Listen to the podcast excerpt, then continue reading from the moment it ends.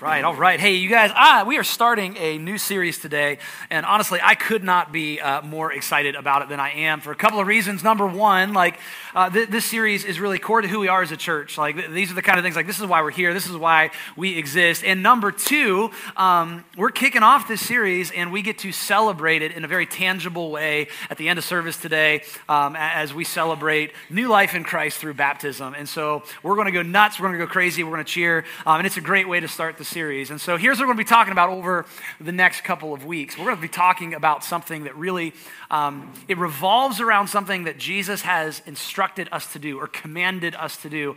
For those of us that are his followers, call ourselves Christians, followers of Jesus, disciples of Jesus this is for us. And so let me just make a little, little side note and say if you're joining us today, whether in the room or online, and you're like, I'm not, I'm not committed to Jesus, I'm not sure where I land on the whole faith thing, I'm still trying to figure things out, um, we're really glad you're here, and you are always welcome to join us for our gatherings. Um, but here's, here's what I want you to know you're off the hook for what I'm about to say, right? Like you can just sit here and think, that doesn't apply to me. And those Christians, they're crazy. That is like, that is your prerogative. You can do that, and you are welcome to do that. But for the rest of us, for most of us who are here and watching who would say, Yes, I'm a follower of Jesus. I'm a Christian. This is something that's like, he tells us to do this, right? Like, this is like, okay, here it is. Here it is. Because there's this thing where the Christian faith is not just something that we're on the receiving end of.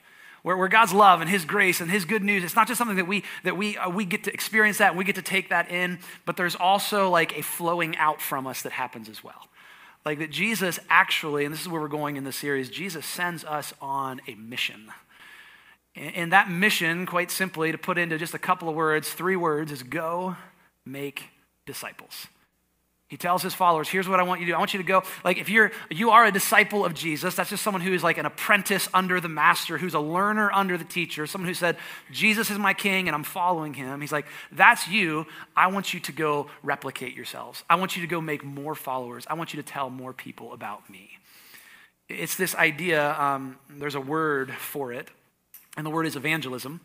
Um, and sometimes that word evangelism gets tossed around like it, within church or Christian circles or even in culture in general. Uh, and it's kind of got this bad connotation. Like for some of you, as soon as I said evangelism, you're like, it's cringy. It's cringy, okay? Like I just, because like because honestly, the church has done some weird things some hurtful things in the name of evangelism for you know the last several decades generations whatever that looks like right? Like, was it, come on, let's just be honest. Like, gospel tracts are weird, okay? Like, here's a book, you should read this, Jesus loves you, bye. Like, what, what is up with that? Like, it's a little, it's a little strange. Or like just knocking on a stranger's door, like, if you were to die tonight, that's not a good way to start a conversation with anyone, by the way. Where would you go, right? You're like, ah, I don't know, like yelling at people on street corners. Evangelism gets a bad rap. Uh, it, it can come off as though we see people as just projects. I just got to meet my quota. Just got to tell enough people about Jesus. You're my little pet project. And that's a shame that evangelism gets that rap because it is a great thing. It is a beautiful thing. That it actually comes from, we're going to have a little Greek lesson this morning. Uh, this Greek word in the New Testament, euangelion.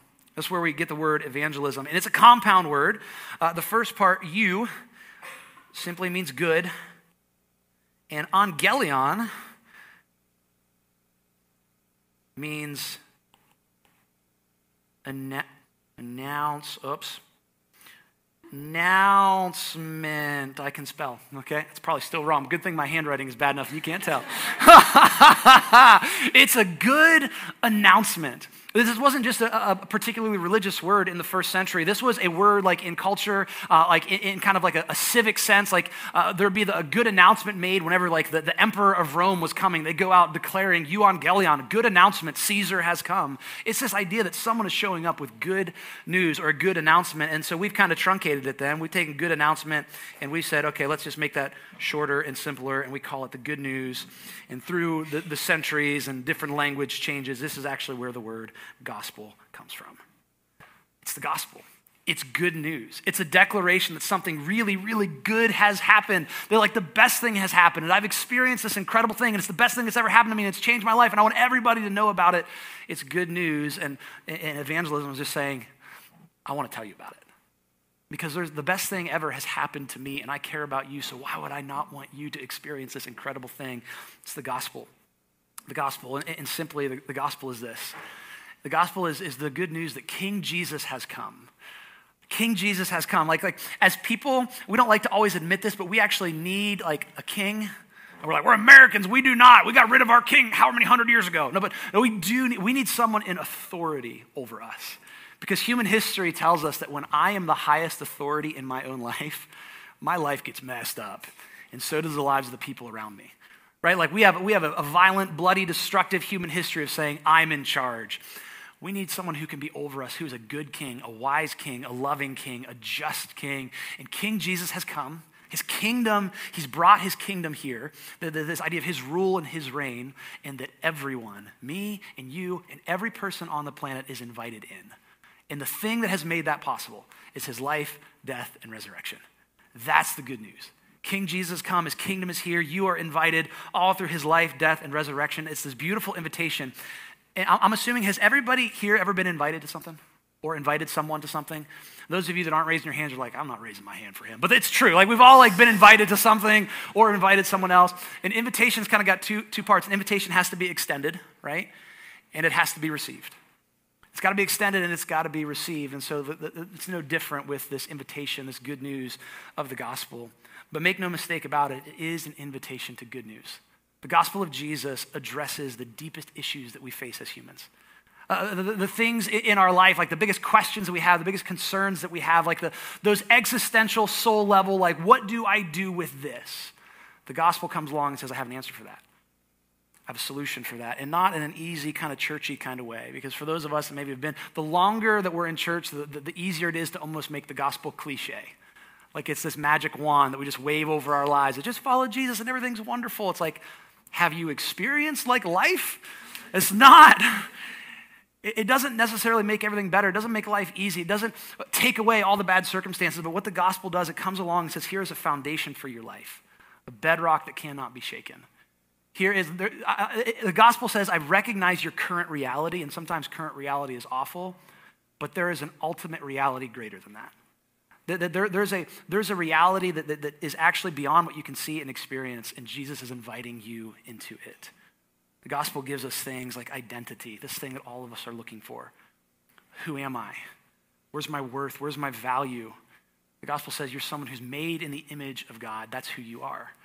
Identity is not something you have to look within yourself to find. Identity is not something that you receive from people around you. Your identity is made in the image of God, that you are loved, that you are valued, and nothing you ever do can take away from that. It can't be earned and it can't be lost. You are loved. The gospel also recognizes that we're messed up and it offers redemption. The gospel says, hey, like you and me and all of us, we are, we are affected and infected by sin and evil. We're affected by it. That is, like out there in the world, the world is broken and that affects us, and there's pain. People are broken and they infect, affect us, and there's pain. But it's not just out there that if we're honest, it comes from in here sometimes that I contribute to the brokenness and the evil in the world. That sometimes I look in the mirror and I'm like, I hate that guy. Why do I do that? Why do I say that? Why do I act that way? Why do I think those things? The gospel comes along. Jesus' death on the cross pays for that to free us and to forgive us and say, There is no more shame. There is no more guilt. You are not what you have done, nor are you what has been done to you. The gospel brings life. Jesus rises from the dead and says, If your faith is in me, death has no hold over me and it has no hold over you either. And so, the most basic primal human fear that we have is like death. Like, that's at the end of the road for all of us. The gospel says, You may die, but death will not be the end of your destination. That there is life and you don't need to fear death. The gospel gives a sense of belonging. Where can I belong? Where can I fit? Where can I be loved? The gospel says that you are, you are welcomed into this new family, the family of God this thing called the church that spans, it is so ridiculously diverse. It spans different cultures, uh, different ethnicities. Uh, it, it's geographic, it's throughout time and history, and there are all these different expressions of this thing called church and faith. And there's this beautiful mosaic of diversity, but the thing that holds us all together is this confession that Jesus is our King. The gospel brings meaning to say your life doesn't just exist apart from something else. It says you are attached to a bigger story, the story of human history that's been unfolding, that's reached its climax in Jesus, and He's going to return, and you are attached to that. The gospel gives purpose. It says if your faith is in Jesus, you are empowered and you are equipped by His Holy Spirit to go out into the world and to do good works, to bring flourishing to the world around you, to pro- proclaim His love and His goodness, to be a kingdom citizen uh, and, and just demonstrate that to the world. The gospel is good news.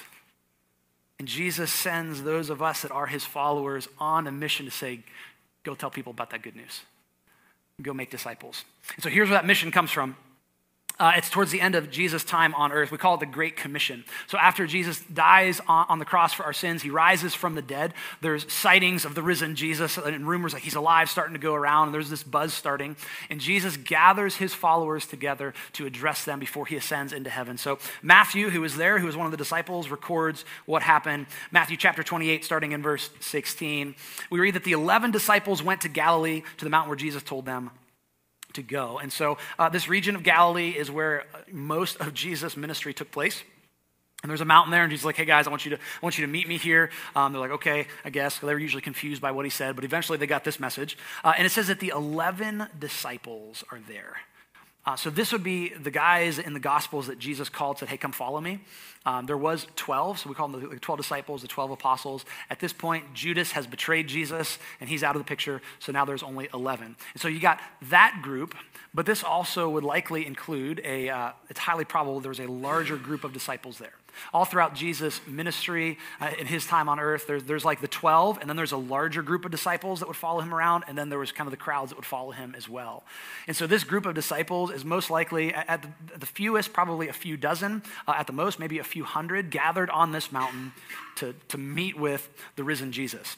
And they see him, he shows up, and when they see him, they worshiped him, but some doubted right? Some worshiped, some doubted. So some, like maybe they, they've already had an encounter with the risen Jesus or they've been, they've been hearing about him and Jesus shows up and they're like, yes, he's here. This is incredible. I believe it. Woo, go Jesus, right? And that's some of you. Like that's just like your temperament, like right off the bat. You're like, yes.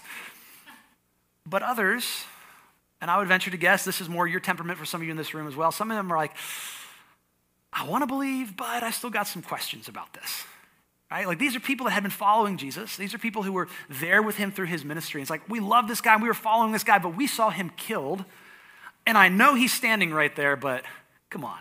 Is he really alive? And I still got some questions. I still have some things that I'm working through. I don't have this all figured out. And you know what? If that's you, that's okay. Doubt and questions and working through that process is part of the journey of faith. It's part of the journey of faith. You're in good company. It's been the, the, story of followers of Jesus for 2,000 years of going, okay, he's alive, but I still got questions. Today, I'm, I'm really high on my faith and I believe it. Tomorrow, I'm like, yeah, but now I have this question over here. And it's okay. And one of the encouraging things about this passage is he's going to send his disciples out on the mission. And when he does, he makes no distinction between those who worshiped and those who doubted. This is all of you. I'm sending you all on a mission. You can bring your doubts with you, you can bring your questions with you. You can bring your I'm not so sure about it yet with you. They saw him, some worshiped him, but some doubted. Verse 18 Jesus came to them and said, All authority in heaven and on earth has been given to me. Therefore, go make disciples. The first thing he says is he's about to commission them, to, to send them on mission, to send us on mission. He's like, here's, here's what you got to know. You got to know that all authority has been given to me. All authority, and he, he kind of lists two places heaven and earth. Uh, throughout the biblical narrative, th- these ideas go together heaven and earth. Heaven and earth, the two go together. When you think heaven, um, our kind of pop culture brains have trained us to think that heaven is like up in the clouds, chubby little angels playing harps. Like that, that's not heaven. Uh, the way the, the, biblical authors talk about heaven, it, it's just the, God's space. It is like the spiritual realm. Um, it, it, it's the space, it's the, it's the reality that's beyond what we can see, but as people of faith, we were like, well, we know that there's something more. This is heaven, God's space. And Jesus says, listen, all authority there, I have all authority in that, in that domain as well, above all other spiritual beings, angels, whatever. It's like, no, I have all authority, and I have all authority on earth. Human space, the place that we inhabit. It's like, all authority is mine. I am the King of kings, the God of gods, the Lord of lords. I have the authority. Jesus is him. Right? You cannot go to Jesus and be like, excuse me, sir, I would like to speak to your manager. And he's like, no, like you, the, the, like it stops here. I am the highest authority that you can, that you can go to. All authority is mine. And so it's, it's out of that, it's out of that sense of authority that he then says, therefore. So, in light of my authority, I'm sending you on a mission. In light of who I am and the authority that I have and who you are, I'm sending you on a mission. And that has two implications for us. The first is, is probably the, the more obvious one, where it's like, okay, Jesus has the authority, he's the king, I'm following him. I'm saying, I'm following you and you're in charge. And he says, go. And so I say, yes, okay, I'll go, right? Because we're like, but did he though? You know, did he say go? And he's like, all authority is mine. If you're my follower, I'm telling you to go make disciples. And so that, that, that's kind of the first part. That's more, the more obvious part. The second part of him having all the authority, and, I'm, I'm, I'm, I'm hoping that this is freeing for some of you, is that the fact that he has all authority means the people's lives being changed by the gospel is not ultimately up to you. You do not have the weight on your shoulders of thinking, I am responsible for people to, whether or not they're going to know Christ and follow him. Like I have to like it, it, like people's acceptance of the gospel is not on reliant upon your ability to pontificate and communicate really clearly. It's not uh, based on your ability to to convince them and compel them. He's, Jesus says, "No, all authority is mine. I'm the one who's died for sins, not you." I rose from the dead and defeated death, not you. I send the Holy Spirit to transform people, not you. I am changing people, not you. I want to use you and I want to work through you, but it isn't on you. The authority is mine. So I'm telling you to go and, and, and let that weight come off your shoulders. Go knowing, like, I'm just going to be faithful. It's not my job to have to convince people. I'm going to share the good news. I'm going to share my story. I'm going to share what God is doing and let Him take care of the rest. All authority is mine. Therefore, go. Uh, and he says, go and make disciples of all nations. Again, this idea of disciples is, is followers, not just go make converts not just go make people who can like check a list of say, I, I believe this, this, this, and this. He says the goal is not to go out and be like, all right, you know, we got 37 salvations today. Well, what define what that means? Well, they pray to prayer. Okay, well, that's a good first step. But like, has their life been transformed? Are they following Jesus? Are they being shaped by him? Are they, are they, are they saying he is my king? He says, I want you to go and make disciples. Go make disciples. And then he kind of lists a little bit of here's some of what that discipleship journey looks like like the early stages of what does it go to what does it look like to go out and declare the gospel and for people to accept that gospel and live into that he says one of the things that's included in that is, is i want you to go and baptize them baptizing them in the name of the father the son and the holy spirit and we're about to celebrate baptism in just a few minutes and we're going to go crazy and we're going to clap and we're going to cheer because baptism is this picture of what god is doing in people's lives it is this beautiful reminder baptism is simply a public declaration of what God is doing in us. It, there's nothing like about the waters that save us. It, it's about saying, no, like I am following King Jesus. I want my friends to know, and I want my family to know, and I want my community to know. Like it's this, it's this symbol of like I like I am I'm pledging like my allegiance to Jesus, and I'm going after Him. And, there's this beautiful symbolism with it, where just as man, as Christ died for our sins, so in baptism we declare that the old me has died. I'm not that person anymore. And yeah, we st- we're still going to screw up, and we're still that old person is going to rear his ugly head or her ugly head every now and then. But we're saying, look, I'm, I'm, that person has died. And just as Christ was buried, we go under the water, this, this picture of being buried in water. As Christ rose from the dead to live this resurrection life, we come up out of the water to live in resurrection life and power and to say, I'm a new person. It's this, this beautiful moment where we go nuts and say, Jesus, what have you have done and what you are going to do in my life? I am all in. I'm all in. Baptizing them in the name of the Father, the Son, the Holy Spirit. And second part, he says, and teaching them. Teaching them. So there, there's, there's an aspect of faith that Christianity is not just about feelings and emotions. Feelings are great. Emotions are great. They're a gift from God, but they are not the, the determining factor of objective reality. If you build your life or build your faith on feelings, eventually it will come crumbling down. He's like, I need you to teach them. There are things about Jesus that are true. He's like, teach them what is true about me, what is true about humanity, what is true about sin, what is true about the solution. Like, he's like, there are, there are things that they need to know. Teach them these truths. But it's not just about head knowledge either, because I want you to teach them to obey. There are truths that you need to know, and then you need to live it out because it's in the living it out that He transforms our lives, that things change in us. Teach them to obey everything that I have commanded you. And so, you know, Jesus sets the scene in the first century. He shows this beautiful example. He, he teaches these things. He passes this on. He builds this into his disciples. Now he says, What I've given you, you give to the next generation. And then they give to the next, and them to the next, and them to the next, and them to the next for 2,000 years. And here you and I are. We've received it and we pass it on. This is the process of making disciples, teaching them everything I've commanded you. And surely, and here's how he ends it surely I'm with you always to the very end of the age. I am with you always. I'm with you. You're not alone. to the end of the age is uh, it's this idea of the, the, the, end of this current age of history that we're in.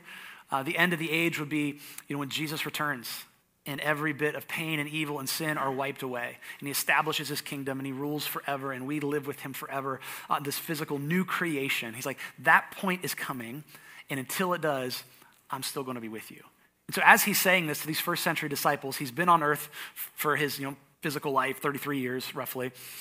And now he's about to leave. He's like, I've been here, but I'm leaving and I'm going to come back. And they're like, when? He's like, I'm not telling you. And people have been trying to figure that out for a long time. He's like, when is not important. What you need to know is I'm leaving, I am coming back, and in the meantime, I'll be with you. In the meantime, I'm sending my Holy Spirit to empower you and to equip you and to convict you and to encourage you and to strengthen you. Like, I, I, you can't get away from me if you are my follower. I am with you always. I love the bookends then of this mission that he sends us on, right? He sends us, hey, go make disciples. But, but he opens with, all the authority is mine. And he ends with, I'm going to be with you. Go make disciples. All the authority is mine. Listen, like I'm, I'm, telling you to do this, but you, like the weight is not on you, the pressure is not on you, and no matter where you go, I am with you. So what are you waiting for? Go make disciples. Go make disciples. Jesus sends us on this mission to go and to make disciples. This is, this is how this is how the gospel spreads. This is how the good news goes out. This is how uh, th- this is how the church grows, and not just in a way of saying, like, well, look, our church has more numbers, but the, the church globally, the church that spans the centuries, this is how the family of God increases, and more and more people are welcomed into the family and are transformed by one disciple making another, and another, and another. It's not complicated, it's just uncomfortable.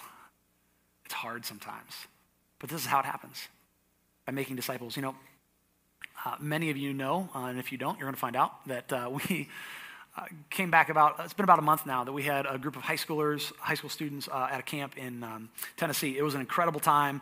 Man, God did some amazing things and changed lives, and it was great. It was absolutely fantastic. And um, the last day of the camp, right, I was talking with one of the students. Um, actually, was, it was Braden here. Hi, Braden. Right. Say hi, Braden. Uh, not to call you out or anything. Uh, and we're, and we're there. Too late.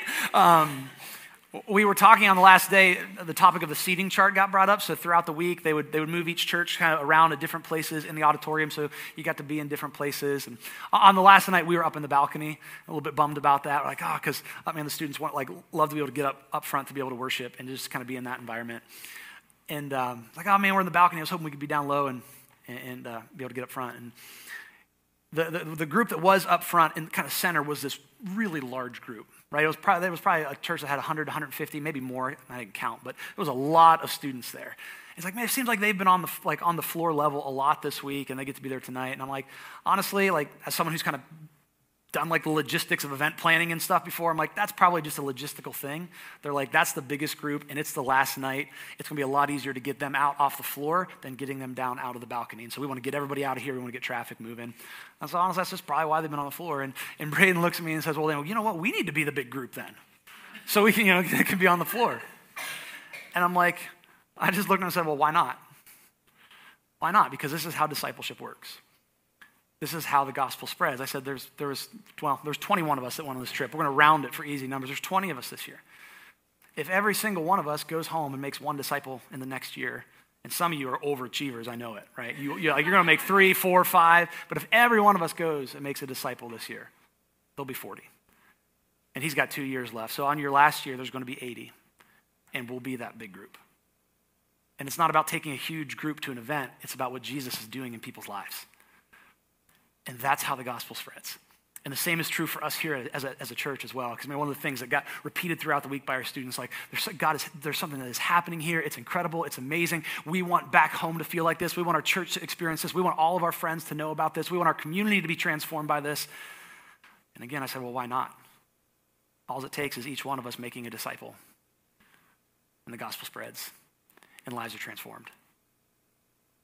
Know, we got a, a, full room today. Usually on a Sunday, between kids and kids and adults, we're running somewhere around 75. Although if everybody if everybody shows up on the same week, like everyone's schedules on the same week, it's a normal part of our church. We're kind of in trouble, okay? Because we don't have this. It's like probably about 100. I'm like, hey, if all of us make a disciple this year, it's 200. And then by the time, you know, Braden graduates, goes to the last camp, and is a senior leaving our student ministry, we took 80 kids to a camp and have 400 people in our church. And again, it's not about numbers, it's about people's lives being transformed. It's about the brokenness in our communities and in our families. It's about the darkness fleeing and the eternal difference being made. This is how the gospel goes forward. It is good news. It is such good news. And the beautiful thing is, you are sent on that mission, but the gospel isn't just a mission that you're on. Yes, it is that, and that's what we're talking about. But what I want you to hear today is that the gospel is good news for you. Every single one of you in this room, for me, the gospel is good news. No matter what you're going through, the gospel doesn't change. It's good news for you. It's good news for me. It's good news for your family. It's good news for your friends. It's good news for your neighbors and for your coworkers. It's good news that's changing lives. And so, as we kind of wrap up this portion of our service, here's what we're going to do. We're going to move into our time of communion. Because here's what communion does for us each week in a tangible way it reminds us of the good news of Jesus.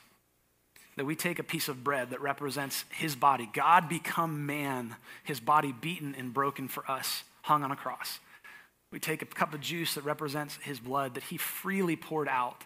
Nobody forced him to do this. This was an act of love and he died for us. We take those two little symbols, those elements, and we remind ourselves of this good news. We remind ourselves of the life, the death, the resurrection of Jesus. We remind ourselves that King Jesus has come, that his kingdom is here, that we are invited in, and so is everyone else. And so I'm to, here's, here's what's to happen. I want to pray for us. And then as you feel led, you can come up and, and, take communion. We practice open communion here at Hope Community, meaning you, you, don't have to be like an official member or anything at our church. You, everyone is welcome to come to the Lord's table. Um, and so after I pray, you are free to come up as you feel led. You space here, but uh, and there's also there's no like official. You have to hold it and get some sort of sing, signal to take it. When you are ready, you may take it. Uh, so I'm going to pray for us, and we'll move into that time. Lord, thank you so much for your good news. Thank you for your gospel. Thank you that you do transform lives. That even though we are broken and we live in a broken world, it doesn't have to be that way. You are changing us, you are changing the world around us, that someday you will come to set all things right, and we praise you for that.